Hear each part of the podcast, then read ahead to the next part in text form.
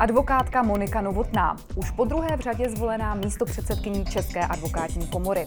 V představenstvu by se chtěla věnovat především problematice hospodaření a legislativní činnosti v oblasti veřejného práva. Doktorka Monika Novotná je dnešním hostem pořadu Kdo je kdo.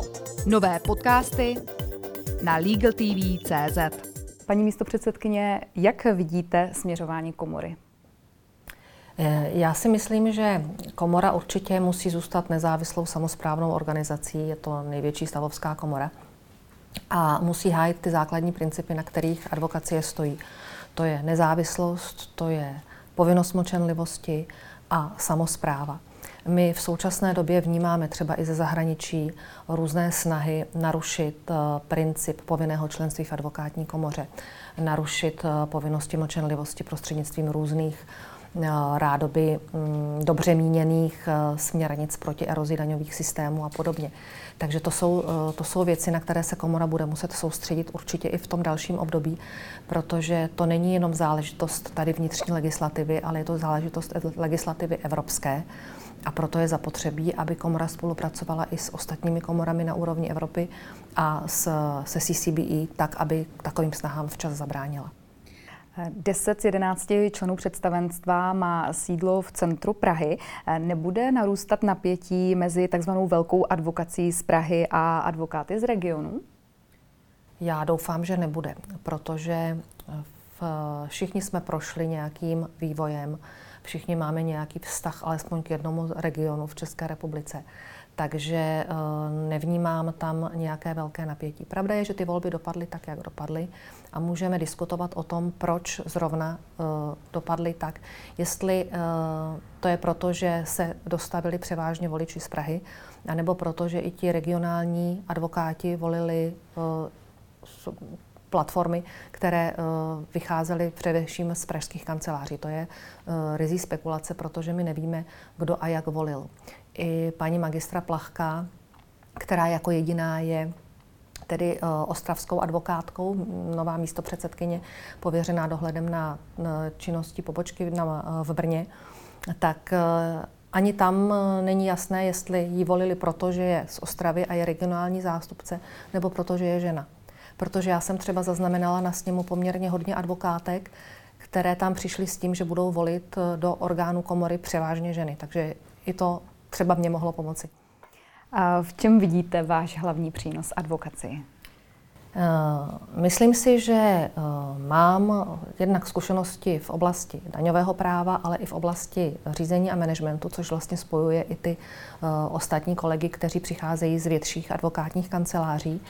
Takže se můžeme věnovat řízení komory trošku s větším nadhledem a s větší praxí. To ovšem neznamená, že by ti, kteří jsou z malých advokátních kanceláří, neměli být slyšet, protože ty mají zase jiné problémy a je zapotřebí, aby komora byla pro všechny advokáty, nejenom pro ty velké a nejenom pro ty malé. A máte ambici vést Českou advokátní komoru po té, co skončí dvouleté funkční období současnému předsedovi?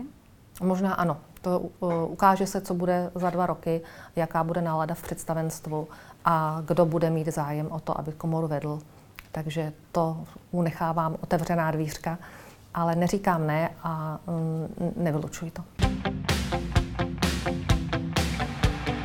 Ve vedení komory jsou zastoupení specialisté na různé právní obory, například na trestní nebo insolvenční právo. Eh, jak vidíte jejich roli v dalším směřování komory? Komora má eh, svoje odborné sekce, a předpokládám, že tak, jak to bylo v uplynulém období, tak i teď budou v čele eh, těch sekcí stát eh, členové představenstva, případně náhradníci, pokud by o to členové představenstva neměli, neměli zájem, eh, tak, aby byla zajištěna kontrola legislativních návrhů v době, kdy jsou tvořeny na ministerstvech, případně v době, kdy tedy jsou předloženy k připomínkovému řízení tak aby se nám nestalo, nebo abychom minimalizovali to, že budeme muset kontaktovat pak až poslance v době, kdy ten návrh bude v poslanecké sněmovně a budeme se snažit vysvětlovat, v čem je ten návrh pro advokaci nebo obecně pro občany, pro lidská práva nevhodný a v čem by měl být změněn. Vy sama jste specialistka na daňové právo. Eh, řada lidí nevěří důchodovému pojištění, důchodovému systému tedy, a pořídí si jako jistotu na stáří investiční byt. Eh, v současné době jsou ale tyto byty neobsazené a nepronajímají se z daňových důvodů. Je tento problém řešitelný změnou legislativy? Já si nemyslím, že základním důvodem, proč se ty byty nepronajímají, jsou daňové důvody. Ten eh, byt, který se nepronajímá, tak eh, podle mého názoru je eh, to hodně svázané s občanským právem, protože pokud si někdo pokud někdo pronajme byt nájemci, tak je pro něj velmi obtížné toho nájemce potom vystěhovat. A to i v případě, že ten nájemce neplatí nájemné nebo neplní jiné povinnosti. To je podle mého názoru zásadní problém, že ten, kdo má nájemce ve svém bytě, který si třeba pořídil jako investiční a ten nájemce mu neplatí, tak eh, pro něj bude velmi obtížné napřed eh, mu dát výpověď, potom tedy dát získat soudní rozhodnutí o povinnosti nájemce byt vyklidit a pak ho exekuovat. To je záležitost na několik let. A tohle si myslím, že je základní problém v tom, že se lidé bojí pronajímat byty. Jinak z daňového hlediska to v podstatě není problém. Tam došlo v poslední době k jediné změně a to v tom, že když je to byt nebo bytový dům, tak se nemůže eh, pronájem zatížit daní z přidané hodnoty. Dřív to bylo za určitých podmínek možné, teď je to vyloučeno, což současně znamená, že při pořízení toho bytu si nemůže eh, pronajímatel uplatnit nárok na odpočet DPH, takže to určitým způsobem spíš zbrzdilo, eh, zbrzdilo uvažování o pořízení si zrovna bytu a třeba si někdo z tohohle důvodu pořídí spíš nějaký nebytový prostor, ale eh, rozhodně bych neviděla v tuto chvíli eh, jako daňový důvod, proč se byty u nás nepronajímají.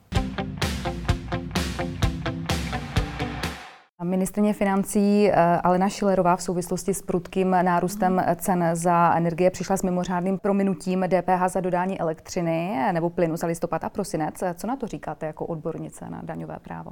Já si myslím, že je to v rozporu se směrnicí o DPH, protože a ta i podle výkladu Evropské komise umožňuje snížení sazby legislativní cestou a to mm, minimálně na 5% To znamená, nulová sazba ta eh, neexistuje, je to skutečně osvobození od DPH.